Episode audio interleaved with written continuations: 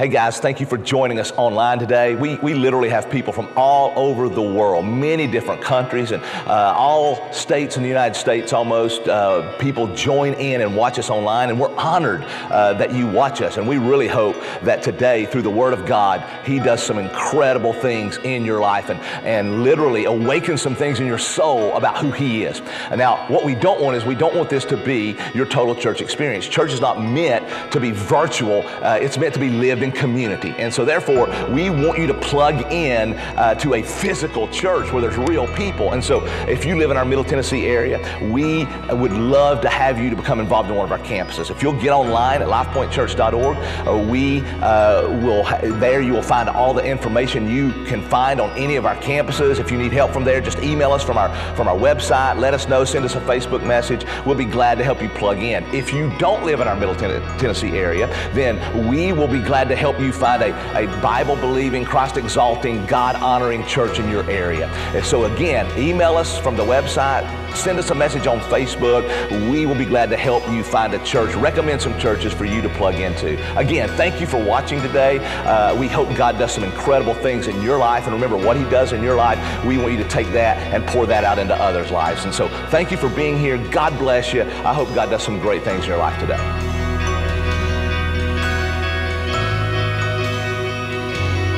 You know, last week we began uh, a series called My House. We began a series called My House. It's taken out of the theme verse from Joshua. And Joshua chapter uh, 24, verse, uh, verse 14 and 15, Joshua says, If it's evil in your sight, to serve the Lord, then choose you this day whom you will serve, whether it be the God that your fathers served beyond the region and the river, or whether it be the God of the Amorites but as for me and my house, regardless of what you serve, he said, as for me and my house, we will serve the Lord. And so, what we're challenging you to do, and really what God let us do through a thing we did called our sacred gathering, is to focus on the family, to drill down and challenge dads, challenge single moms, to challenge families to become passionate about teaching our kids and our family. Uh, if you're single, teaching your friends, your nieces, nephews, those who, is in your circle, to run hard after the heart of God, to honor God, to exalt Christ in your life, uh, and to declare with Joshua, as for me and my house. It doesn't matter if your house is four people, two people people, 15 people, or one person. As for me and my house, we will serve the Lord. So we call this my house. Now, now the theme passage for the three weeks, that, that was what inspired the verse. The theme passage is uh, from Deuteronomy chapter 6. Moses uh, speaks to the people of Israel. He's preaching a message to them, and they've come out of 400 years of slavery. They've come out of hundreds of years of slavery, 40 years in the wilderness because of their disobedience. And Moses is challenging them, uh, you know, in this time, he's challenging them because he wants Israel to flourish. And he knows for Israel to flourish, families have to flourish. And the only way for families to flourish is if the leaders of the families love Jesus exclusively, right? And so he outlines in Deuteronomy chapter 6, verses 4 through 9, he outlines three steps, really, progressive steps in this journey to family discipleship, in this journey for families flourishing. And, we want our church to flourish. And for our church to flourish, we know families have to flourish. And for families to flourish, you have to lead them well. And so, we're, we, are we are looking at these three steps. And so I, I want to look at it again, the passage in Deuteronomy chapter 6, uh, verses 4 through 9. Deuteronomy 6, uh, 4 through 9. And, and here's what uh, uh Moses said in, in Deuteronomy 6. He said, Hear, O Israel, the Lord our God is one. This is a sermon Moses is preaching. The Lord our God is one. You shall love the Lord your God with all your heart, with all your soul, and with all your might. These words that I command you today shall be on your heart. You shall teach them diligently. You shall teach them diligently to your children. You shall talk of them as you sit in your house and as you go by the way. You shall talk about them as you lie down and when you rise. You shall talk about them. You shall teach them diligently. That you shall bind them uh, uh, as a sign on your hands. They shall be as frontlets between your eyes. You shall write them on the doorpost uh, and on your gates. Now, this is what Moses is preaching, and it's a three, three progressive steps. But before we dive into those, I want to pray uh, because, you know, uh, no words that I say will make a difference. You'll forget all my words by the time you eat lunch, okay? But I want God's Spirit to empower and anoint those words to bring to your soul and to your mind these things so that they stick right? That you just don't forget it and walk away, but they stick. And so let's pray together for His Word. Will we? God, thank you for, for your Word. Thank you that it's your Word that changes hearts and minds. And it, it's your Word, Father, that, that literally uh, Lord, uh, as, as we learned last week, it's the incorruptible seed of your word that, that brings new birth. It's your word that makes wise to salvation. God, it's your word that teaches us the way of life. And I pray that, Lord, that your spirit would anoint the words that, that I speak in the next few moments, that, we, that your spirit would open ears of people here to hear, their eyes to see, their minds to understand, and their hearts to receive your truth. In Jesus' name, amen. You know, uh, Deuteronomy 6, 4 through 9 incredible passage. You need to read that. You need to meditate on it. You need to memorize it. I want to challenge you to recite it to yourself every day. It's that important. Memorize it. Recite it every day. It's that important because it tells you the purpose for your family, what God created your family, and the order of discipleship that He created to take place within your family. Last week we looked at step one, which begins with you. And our message last week was it starts with you, uh, dad, single mom, or it just starts with you in general. It, Moses started out by saying, Hear, O Israel, the Lord our God, the Lord is one. That's talking about the exclusivity of God. All these false gods around us and all the Canaanite gods and the rivers, as Joshua talked about, that your fathers served, and the region beyond the river, all these gods, but we are to worship one God exclusively, the Lord our God. And it says, Love him with all your heart, all your soul, all your might. So it starts with you saying, I'm declaring my allegiance to God exclusively. I love Him. Nothing else is going to take His place in my life. He's not a priority. He's not number one. He is my life, and all the planets revolve around Him. He is the, the, the sun that everything in my life revolves around. That's, the, that's step one if you want your family to flourish. That's step one. If you want your kids to flourish, if you want our church to flourish, and our country, that's step one is you. It starts with you and it starts today. Step two, we're going to zone in on today. Then what does he say? Then teach them diligently to your children. Right? Teach what? Well, he said, These words I command you today shall be on your heart. What are those words? It's, his, it's the Bible, it's scripture today. The things that Moses commanded and spoke are scripture today, right? And so basically, what Moses is saying, you shall teach your kids the word of God. Here's what I can guarantee we know that the scripture says, as I prayed a moment ago, it's the word of God that makes you wise unto salvation right? Uh, I think it's in First Peter that says that it's the incorruptible seed of God's word that brings new birth, okay? So, godly parents, parents who want their kids in heaven with them, parents who want their kids to be saved, will have the word of God tattooed on their heart so that they can in turn make sure it's tattooed on their kid's heart. It begins with you, it starts with you, and it starts today, right? So you know the word and you begin to teach the word to your kids. Richard Baxter, I love learning from the Puritans, okay? Richard Baxter was this old Puritan pastor from hundreds of years ago. I mean, he's really dead guy, right? And uh, uh, uh he, he said, that if parents do their job correctly, Christian parents do their job correctly, then children would be saved at home. Okay?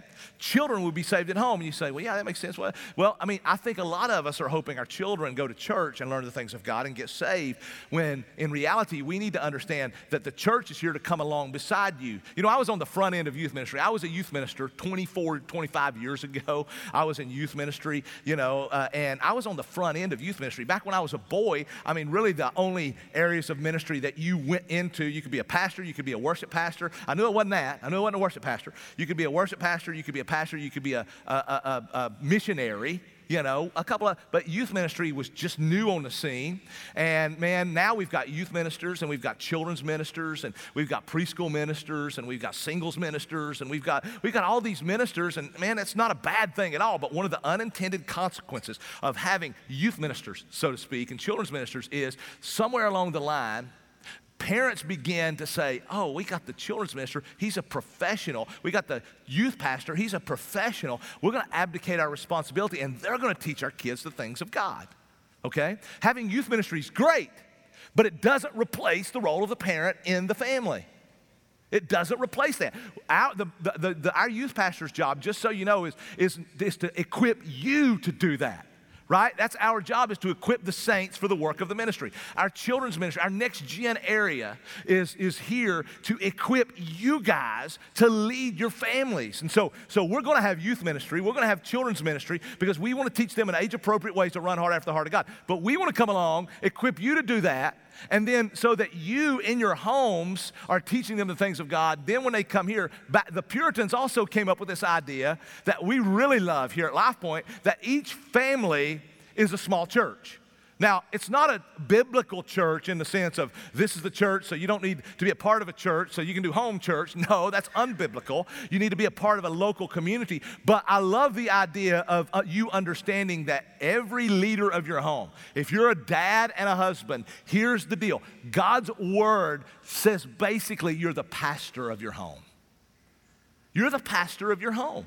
You have the responsibility primarily to lead your home just as I have a responsibility to lead this church. Did you know that I'll stand before God just like you, every person in this room? We'll all stand before God one day. We'll answer for what we've done. I'll not answer for whether I go to heaven or hell. That's settled. I'm going to heaven. Jesus will not say, Well, let me see if you're going to heaven or hell. Let me check the books. He knows that's settled. I passed from death to life, right? But I will stand before Him and I'll give an answer of everything I did with what He gave me. I'm a pastor and I'll answer highly for that call. I won't answer for, for, for you know, how, how, how you respond, and I won't answer necessarily for what you do ultimately, right? I mean, thank the Lord, there's a lot of lug nuts in the world, right? And, I mean, I won't answer for everything you do, but I'll answer for how I preach God's word to you. But you know what? I'll also answer for how I led my family as a dad, how I led my kids, how I led my wife. I'll answer for that, just like every man in this room will answer you know, for how you lead your family. That's our job. And so, so I love the idea of us thinking about our homes as these small churches because then, Dad, what we need to, uh, what we want to challenge you to do is lead your home pastor your kids, pastor your wife. Let the worship there overflow as you come in here on Sunday to, to, to create this vibrant and healthy worship uh, corporate experience on Sunday. You see, here's the great difference in worship. Travis, man, they, they, the, Travis and his team, Man, they spend hours praying over, poring over, writing, thinking about how, man, I can, we can do this because we want to spur your affections toward God. We want to lead you to come in and declare great things about God. They work hours on that. But if you just come in, man, and you don't even think about it until you come in, it's like hard to just get engaged. If you come worshiping, don't just come to worship, come already worshiping makes a huge difference. Makes a huge difference when it's the overflow of what's going on in your family. You're coming with that anticipation and that expectation. And so that's why we're challenging you to teach your kids diligently. And if you're single, teach your single friends diligently. Teach the circle, the sphere of influence diligently. Teach them diligently. And folks, there's two different moments that we're going to talk about today. Very practical. Today's message is very practical, okay? I want to teach you two different moments that you need to embrace in order to teach your kids diligently. There's in teachable moments and intentional moments. Teachable moments and intentional moments. Let's talk about teachable moments for a moment, okay? Teachable moments, right? What did Moses say? He told uh, Israel, he said, I want you to teach your kids diligently the words that I command you that should be on your heart. Teach your kids diligently. Talk of them as you sit in your house and as you go by the way. When you lie down and when you rise. In other words, man, when you're sitting around in your house, when, you, when you're driving down the road, when you're going to bed, when you're getting up, what Moses was doing is he was covering all the bases of saying in the natural flow of everyday life. He's talking about teachable moments. It's not just this formal time that you got to sit down and crack open the Bible and say, okay, kids, let's gather around. We're going to do our Bible study now, and you read a scripture and do all that. We're going to talk about that in a moment. That's an intentional moment. But right now, we're talking about teachable moments. Discipleship happens in life. That's why, you know, three guys to get together and do breakfast on, on one morning of the week and just talk about the Bible is great. You want to take it to a new level of discipleship? Do life together, right? So that, so that that guy can see how you treat your wife, that guy can see how you treat your kids. That is everyday teachable moments. And you're teaching your kids every moment of the day. Did you know that? I mean, we all know this. Uh, if you're a parent, here's what you know your child at some time or another has just said something really inappropriate, right? I mean, your child has said something inappropriate, and here's what happens when they do. Dad normally just zones right out through it, right? I mean, he's thinking about something, and mom says, huh, Where did you hear that? Now, what you don't want to hear if you're a dad is you don't want to hear a child go, Well, I heard dad say it, which is guilty, right? I mean, I, am sure, I hope you're, you're I mean, I, guilty. It's like, oh, then I'm looking at him like, you threw me under the bus, kid. We'll talk about this later, too. right?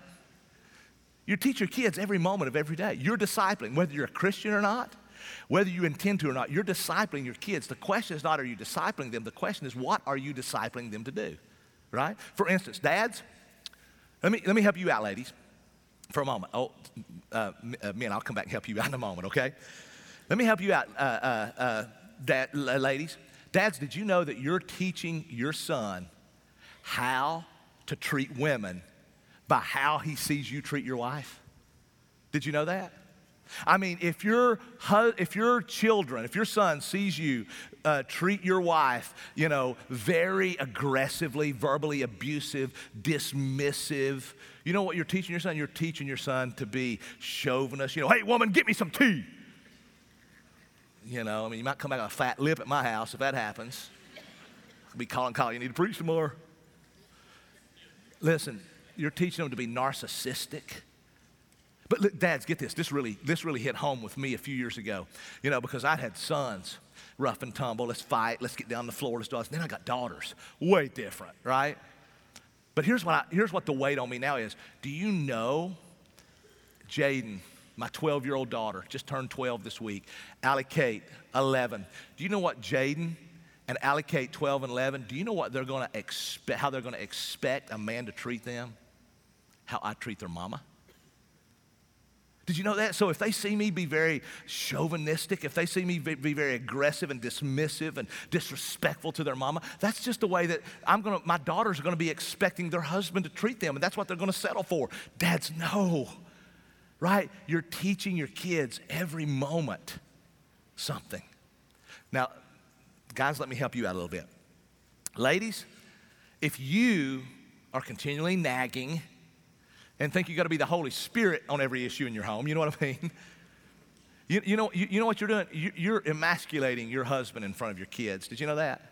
And then your son is learning, I'm not going to leave my wife. It's a systemic issue. I'm not going to leave my your, your little girls are learning, man, if I want something, I've got to manipulate and nag, right? And by the way, I've never, just a side note, ladies, and I've never known a man who's been motivated to do anything by hearing something for the 4,000th time. Oh, great, let's do this, right? Uh, yeah, I get it now. Did you know? Uh, listen, hey guys, I, I, want you to know, uh, uh, ladies, did you know? Let me speak to ladies, not guys. Did you know that God even feels sorry for your husband if you're an ag? Read Proverbs 21. He says, It's better for a man to live out in a desert without water than to live with a nagging wife. you know, he, he says, drip, drip, drip. It's like a dripping faucet, right? God says that. And so, uh, uh, ladies, did you know if, if, if, you, if you teach your chil- you're teaching your daughters, you're teaching your sons, men, you're teaching your daughters and your sons by how you treat your spouse. They learn from that. All of it's teachable moments. Uh, they're learning from how you treat your spouse, they're learning from your road rage. Oh, Lord, my kids have not learned great lessons there. I promise you right? Uh, they're learning from your absence, they're learning from your presence, they're learning from everything you do. And so, what we want you to do is, you got the first thing, step in this is realizing everything I do is a teachable moment. Everything I do. And so then we come in and we, we, we learn about money. Okay, what do I want to teach my kids about money? Do I want my kids to be in debt over their ears? Do I want my kids to live payday to payday? Do I want them to blow every mo- uh, all the money they have? Do, what do I want my kids to learn about money? Do I want them to worship money? Do I want them to live for money? What do I want them to do? Well, then you show them what you want them to be. And so the first thing is I don't I don't want them to think I worship money as God. I want them to know I worship God with money. And so the first thing I'm going to do is I'm going to tithe, kids. Now, you may tithe like me. You may tithe online uh, and it repeats itself so they don't see you write out a check or, you know, put money. And that's okay. Well, you just you talk to them about it. Let them know we tithe. You don't necessarily tell them how much because they don't necessarily need to know how much money you make or don't make. But, you know, you let them know we tithe. We're, teach them generosity. Teach them, man, we save, kids, right? You teach them, I don't need everything that I want, and you know, I can do this so I can do that. We're gonna spend our money, kids, on vacation. Uh, because I want to spend time with you. Teach them, what are you teaching them about money? You're teaching them about how you spend money. What are you teaching them about resolving conflict? Listen, you need to teach your kids that, hey, kids, we can resolve conflict without a baseball bat, right? We, I mean, we can say, I'm sorry. Your kids are probably going to see you argue as a husband and wife. I mean, it's unrealistic for you to think that you're going to go through life and Ozzie and Harriet, you know, you're never going to argue. Your kids are going to see this perfect, you know, deal of which I think that's probably not good because they're going to go into marriage expecting, oh, we're never going. But if they see you disagree respectfully, they see you disagree where you can say no, I don't, and then say, you know what, I was wrong, I'm sorry. Boy, that teaches them a lot, doesn't it? That teaches your kids that they're learning. When you're driving down the road and man you, you the, the, sun uh, you, it's a beautiful day you say man you know god made that day kids. I mean god made the rain. It's raining. God made the rain. And everything you're doing you're teaching your kids. And so so to take advantage of these teachable moments Here's, here's what you need to do. You've got to be aware of the spiritual condition and need of your child. Now, we're aware of their physical needs most of the time, I mean, we know we've got to feed them. We know, man, as a parent, you're responsible for your kids. Your responsibility is to keep them alive, right? I mean, they got to eat, you got to do. And you're responsible, but most parents, and here's what I really feel, and I feel like it's even true for Christian parents, I believe most parents are more concerned with the physical and temporal needs of their kids than they are the spiritual needs of their kids. I believe, let me give you some examples. I don't know where you fit in here. I know the first response within your soul is going to be to kick back and say, No, not me. But really, you need to ponder these things. I believe most of us are probably more concerned with how our kids do in math than how they do in God's Word. Uh, now, we need to make sure that they're learning properly, but our, our, our, ultimate concern should be how you doing in God's Word. I believe we're, we, we, we have a tendency, some parents and even Christian parents have a tendency to be more concerned about if their kid is progressing and doing well in sports so that they can start on the travel team than they are in, in excelling in their spiritual walk with the Lord. I believe we might be more concerned with what group our kids are running with at school than we are in what small group they're in at church. I, I, believe that we might be more interested in our kids setting them up for a successful career than we are in saying, man, am I setting them, them up to think critically about all the stuff that's going to hit them and to literally give themselves over to running hard after the Lord? Is, is their pursuit of God more important to me than what they do for a living? See, I believe as parents, most of the time we fall into the category of being more concerned about their temporal physical needs and their spiritual needs. And you know what? There's a guy in the third century named Cyprian, and here's what Cyprian said. And you know, I mean, this, this dude is very smart. Here's what he said He said, A parent that's more concerned about his child's physical, temporal needs than his, than his or her spiritual need is like a parent watching his son drown and his dog drown and choosing to save the dog first. Parents, I ask you, are you aware of your kids' spiritual needs? Are you aware of that? Are you using teachable moments to help them to understand who God is?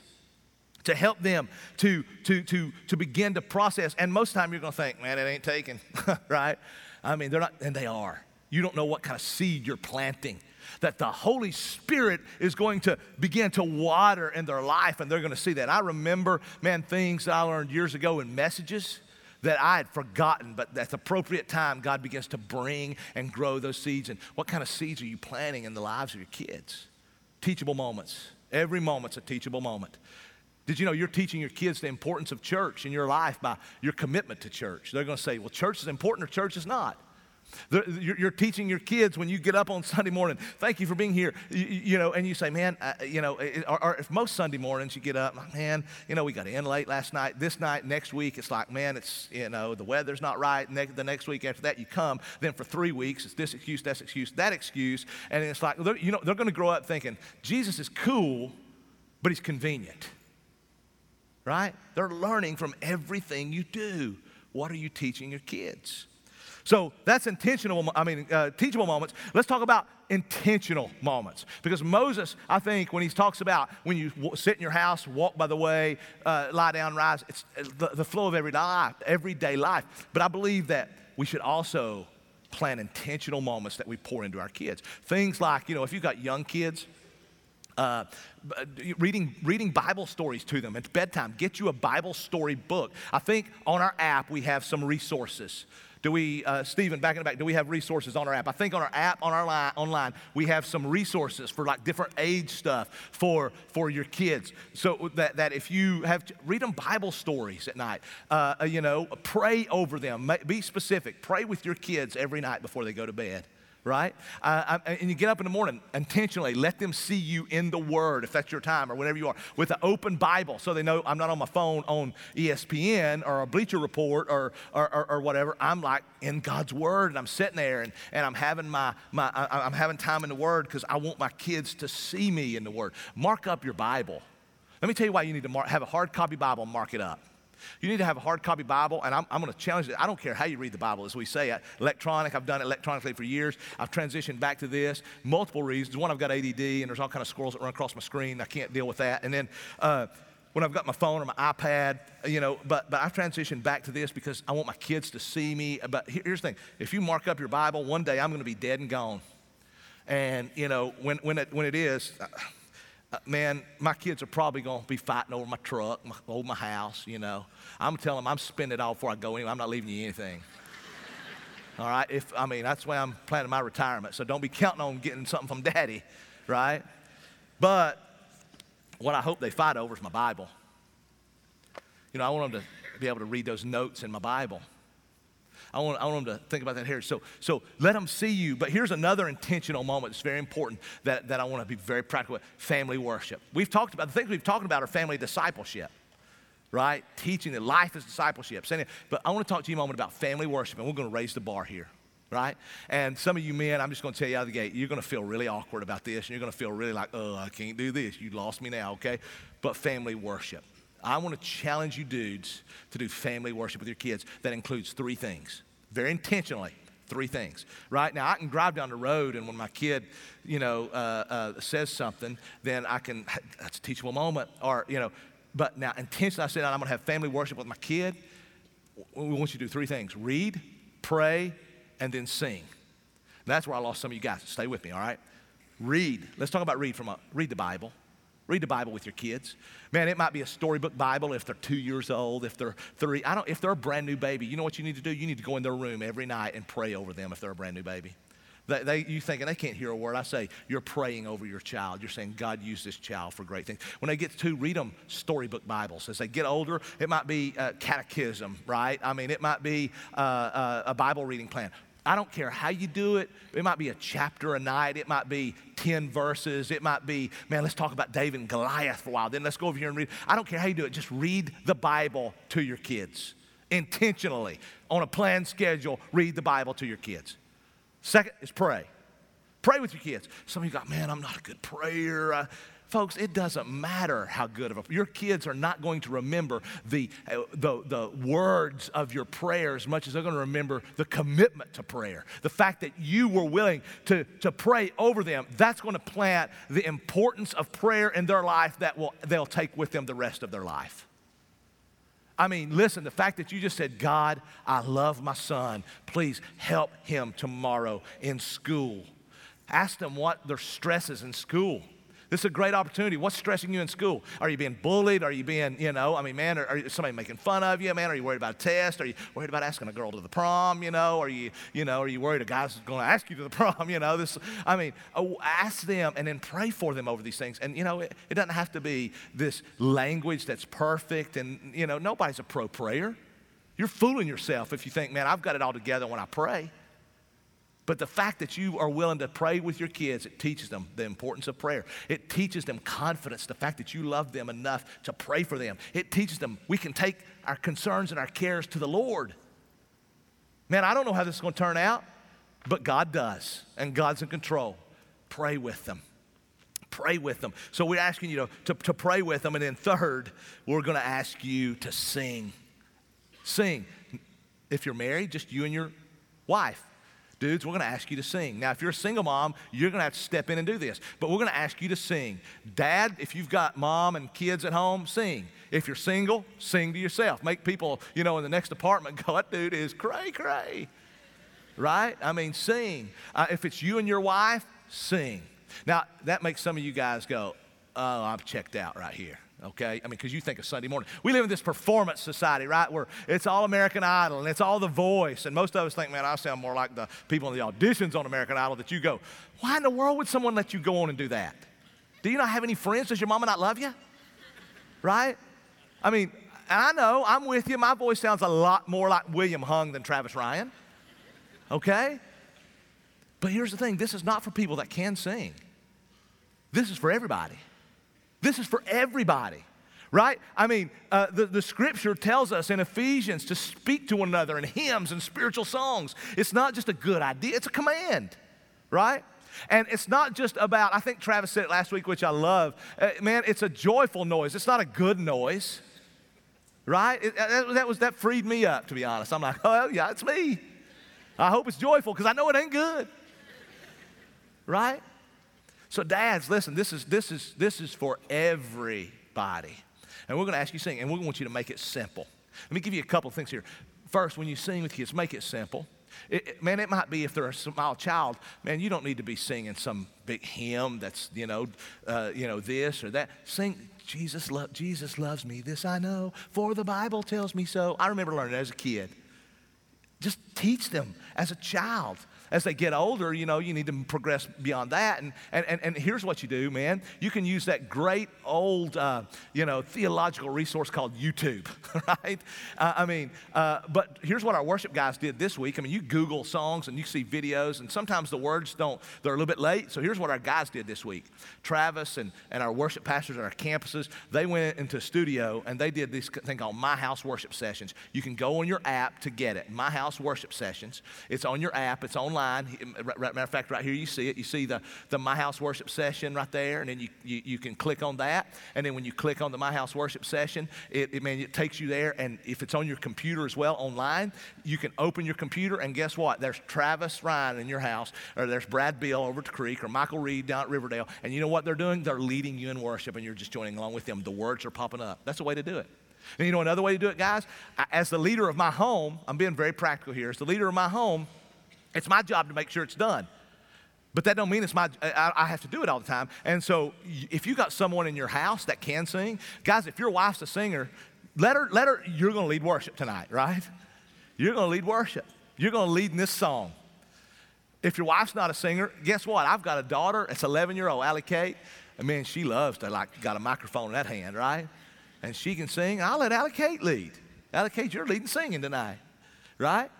Uh, it, but, it, if, but here's the deal it doesn't matter if you are the one who does it, it matters that it gets done and you're the leader. And so you might delegate that. But if there's no one there to do it, you got to step up and say, you know what, this is awkward, but I'm doing it.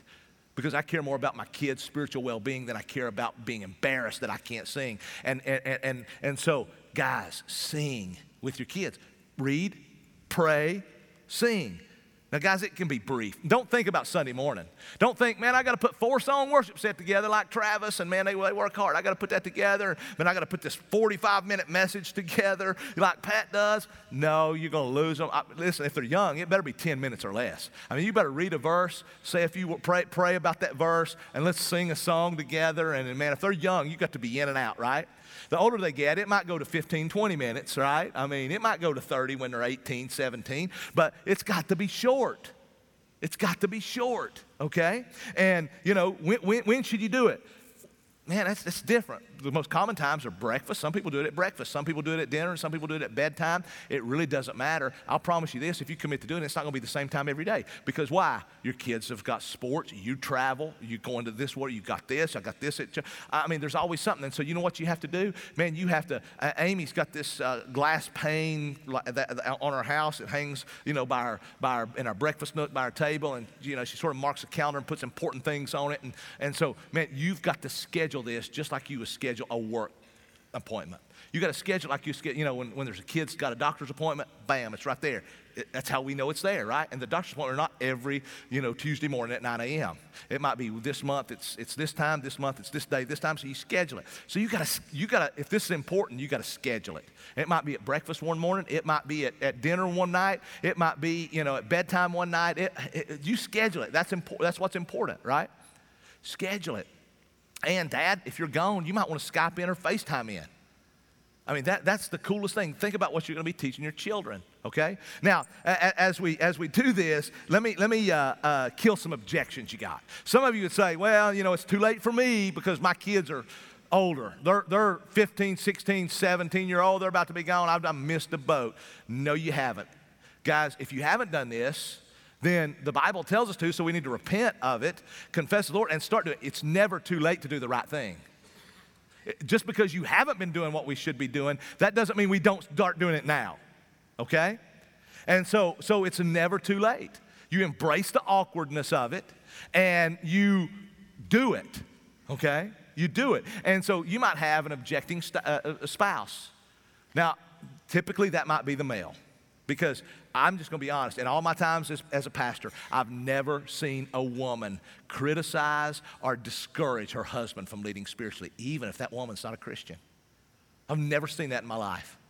Guys are so afraid. This is such a lie that the enemy gives you. Guys are so afraid that they're going to embarrass themselves in front of their wife or their kids. And I'll promise you guys, if you would sit down and read a, read the passage and you pray with your wife and your kids and then you try to sing, I'll promise you, you might be the worst singer in the world, but your wife, you've never been stronger and bigger in your wife's eyes. She's never been more proud of you than, than she is in that moment.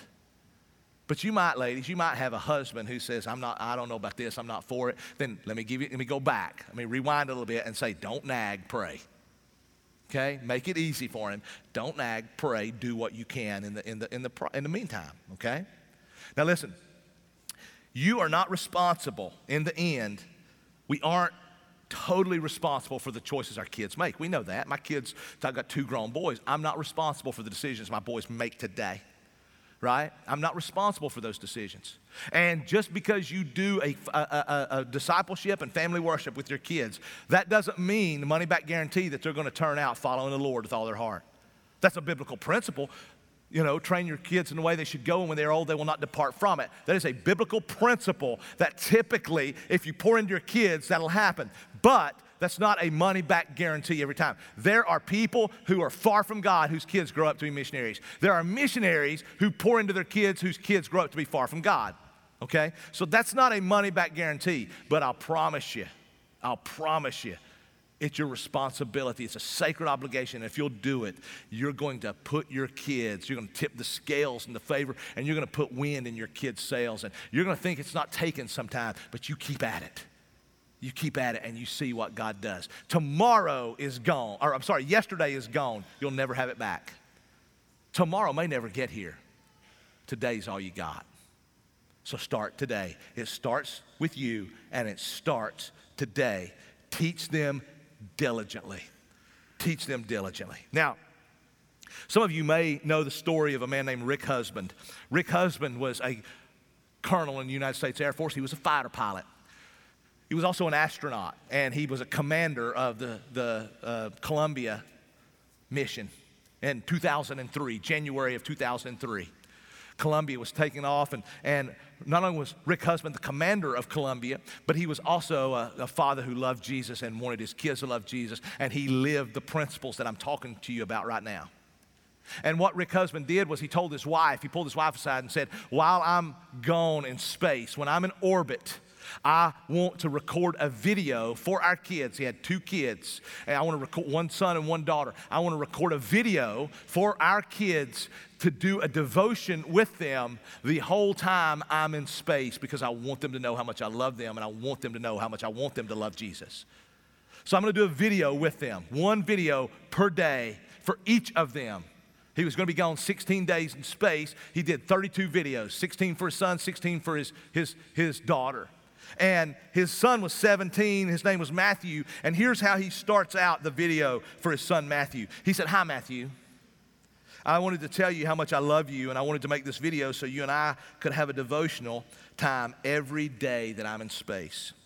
So I'm looking at your devotional book, and I'm starting on the 16th of January because that is our launch day. And I'm going to read through this book and the Bible verse every day, just like I was sitting here on the couch with you, so that we can have this devotional time together. I just want to do this because I love you.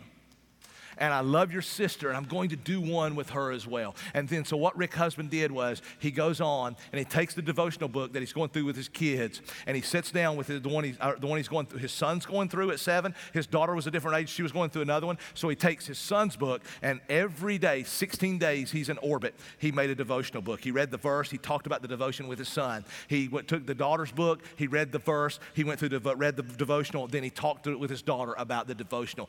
16 for his son, 16 for his daughter, 32, 32 devotionals. He was gone for 16 days. Now, some of you may remember that as the Columbia was re entering Earth's atmosphere, tragedy happened and it, it exploded and disintegrated, killing everybody aboard. Rick Husband never made it home to his kids. Let me ask you something, guys. Do you think today that Rick Husband's kids, do you think the greatest legacy he left in their life was the fact that he was a fighter pilot, a colonel in the U.S. Air Force, an astronaut? No. Oh, they're proud of their daddy's achievements. But let me tell you the greatest legacy, the thing their children cherish more than anything, was not all of his accomplishments. I guarantee you the things they cherish more than anything are those 16 videos he made for them before they went. I guarantee you they'll watch them every week. I guarantee you they'll show them to their children.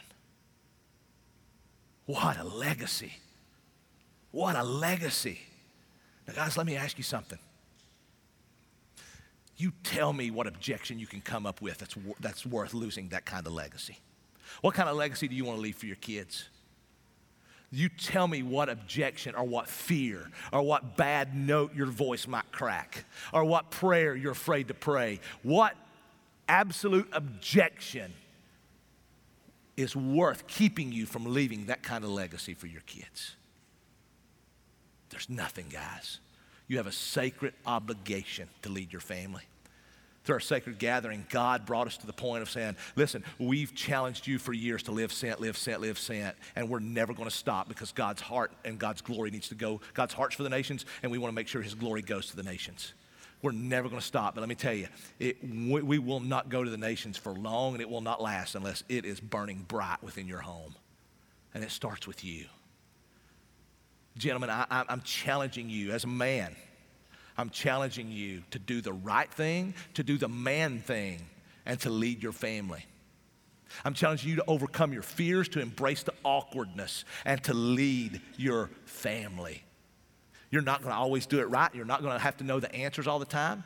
And it's okay to tell your kids, I really don't know the answer. Let me call, uh, you know, one of the youth pastors. Let me call your children's pastor. Let me call one of the pastors at church. I'll, I'll ask. Let me talk to some people in small group. It's okay to say, I don't know. It's okay to flub up a prayer. It's okay to make your voice crack and not know the words and laugh about it. And that is what your kids will remember. It's okay.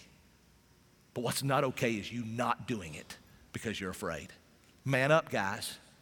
I'm telling you, it's time to man up. All the issues that I talked about with uh, the leaders of our country, let me tell you what, they wouldn't be issues near as bad if our men led their families to love and serve and honor and run hard after the heart of God. It begins in the home. And so, guys, I'm challenging you to man up and lead your family well. Lead your family. And leading it well doesn't mean I'm doing it perfectly, it means I'm doing it. That's well. So I'm going to ask all of you who would, men, if you'll stand up for just a moment, would you? All of you men who would, I want you to stand up for just a moment. What kind of legacy do you want to leave your kids? What kind of legacy? Man, you want, do, you, do you want your kids to be in heaven with you? But it goes more than being in heaven. Do you want them to have the, the wherewithal, the tools for them to not be sucked into the tide and under the tide and be drowned uh, in the tidal wave of the cultural pressure for them to bow down to the false gods that our world worships? Then that comes with you leading your family. And so, guys, today I'm challenging you and I'm commissioning you to go out and to lead your family. You know, in Genesis 18, 19, it's one of my memory verses. I, I challenge you to memorize it too, guys. Abraham's a pretty big hero of our faith. Remember, he was a pagan idol worshiper. He wasn't looking for God. He was living for himself, doing his own thing, but God chose him and God saved him. And God chose him, and he said, Out of you, Abraham, I'm, sa- I'm choosing you, and I'm saving you, and out of you, Abraham, I'm going to bless all the nations of the world. We know that it was out of Abraham that, that, you know, we go through all the way down through and we get Jesus. And it's out of Abraham that all the nations of the, Israel becomes a nation and, and, then all the nations of the earth. Why did God choose Abraham and how was he going to accomplish that promise? Now think about it, guys. How is he going to bless all the nations through one man? Well, he tells us in Genesis 18 19. He tells us in Genesis 18 19. Put it on the screen, let me quote it for you, and you read it as I quote it for you. He says this For I have chosen him. Who? For I, God, have chosen him, Abraham. For I have chosen him so that he may command his kids and his household after him to keep the way of the Lord by doing righteousness and justice so that I can give Abraham what I have promised him. How am I going to fulfill my promise, Abraham, to bless the world through you? I'm going to fulfill it with you teaching your kids and your household. That's where it's going to start. Isn't that crazy? Abraham, I'm calling, I'm, I'm cho- choosing you and I'm raising you up, and throughout you, I'm going to bless the entire world. How am I going to fulfill that promise? Starts with you, starts today, teaching them diligently. That's a legacy, isn't it? Oh, Abraham had this, he preached to millions, right? No, he preached to his family. He led his family. And he impacted the world still today. Guys, you want to have a world impact. You don't have to be some big speaker on a circuit. You don't have to be a professional athlete or, or a politician. You don't have to be, you know, you, you know, let me tell you the greatest impact you can make on the world is to impact your family, to lead your family, teach them diligently. And so I commission you and I challenge you. And I'm going to pray for you in a moment while you're standing. But before you sit down, here's what I'm going to do I'm going to help you understand you can do this. And what's the one part that I think you're more afraid of than anything? Singing. So I'm going to have you to sing right now, just the men. Don't worry, I'm, I'm going to sing with you. We're going to crack together. All right? It's going to sound bad together but it's going to be it's going to be joyful isn't it travis? It might not be good but it's going to be joyful. So we're going to sing and you know what we're going to sing? We're going to sing this song that travis wrote that i love because it's such a creedal song and it's what i want my kids to believe. We believe in god the father. We believe in jesus christ. We believe in the holy spirit. We believe he gives us new life. We believe that he that resur- his, his resurrection, that he defeated hell. We believe these things. Is that what you want your kid to believe?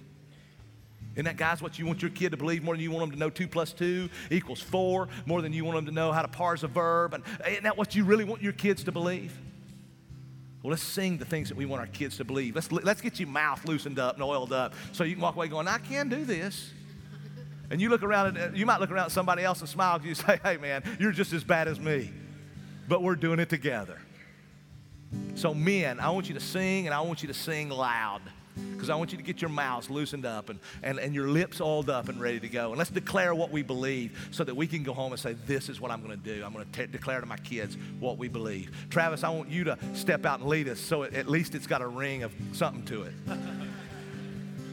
we believe in God the Father, we believe in Jesus Christ. We believe in the Holy Spirit, and He's given us new life. We believe in the crucifixion. We believe that He conquered hell. We believe in His resurrection, and He's coming back again. We believe in God the Father. We believe in Jesus Christ. We believe in the Holy Spirit, and He's given us new life.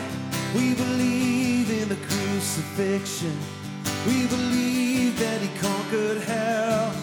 We believe in His resurrection, and He's coming back again. We believe.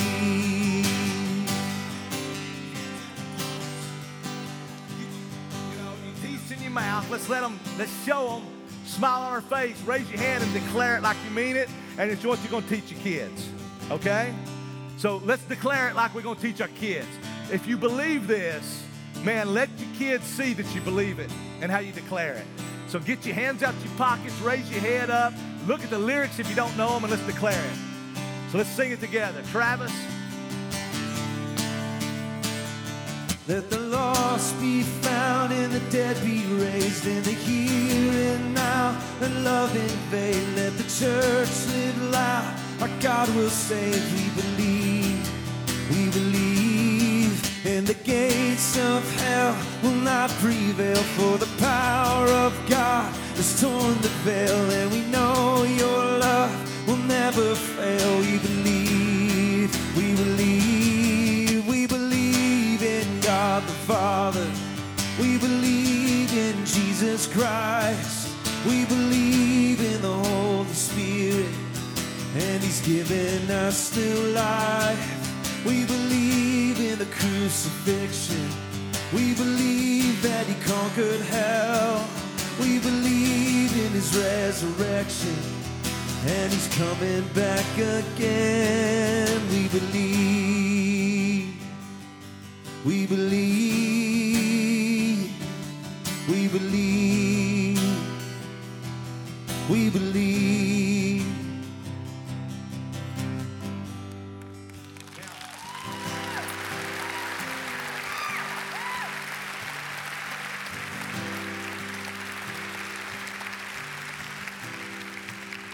Ladies, let me ask you something. How many of you, your husband might never have looked more sexy than he does right now? I promise you, dudes, you want to do this. You can do it, guys. Hey, I'm with you on this singing. Travis backstage, you know what he said? You know what he said today? Backstage, he told the people backstage, guys, I can stand on stage and lead worship thousands of people. Put me at home with my family, that's where it gets hard. We're all in the same boat. We're challenged to do it, and we challenge you to do it. You can, guys. You can. And I promise you want to do it. That's a legacy you want to leave. And I'm going to pray for you. And you know what? I'm going to pray, and our ushers are going to come. We're going to take up an offering. And, and when we do that, you ladies can stand up. And when we do that, this is our response time. Some of you might respond, you're going to respond by giving. Some of you might respond by saying, I don't even know the Jesus you've been talking about today. I need to know him. Come back and talk to us. And as I prayed before we began, that the Holy Spirit would do with this word what he wanted. And some of you might have said, Man, I, I need to be saved. Come and talk to us. Some of you dads might be feeling the weight of, I haven't done this, okay? Maybe you haven't. That's called a sin of omission.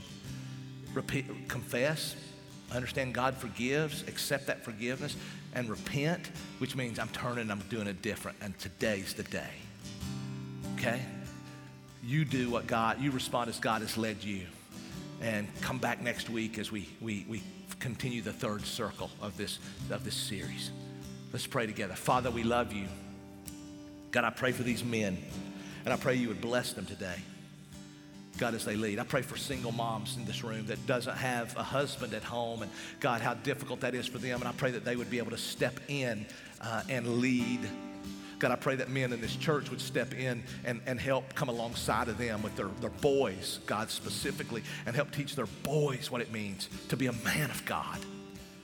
I pray that you would do great things in this church because we've taken seriously your command, Lord, to teach diligently the things of God. We love you, we praise you, and we adore you. God, we're not always going to hit it out of the park. Sometimes we don't know how to pray. Sometimes we don't know what to sing and we mess it up. And I pray that we would overcome all that and say, we're going to do it because God told me to, and I want my family to know that I love you. Help us to do it today. In Jesus' name, amen. I challenge you this week to do at least two if you've not done, done any. Go further, but do at least two family worship times. You can go on our app under today's message and you can get some stuff for that, but do at least two this week. God bless you, church. Travis is going to sing us out. Don't leave until he tells you. We're taking up our offering. You respond how God has led you to respond.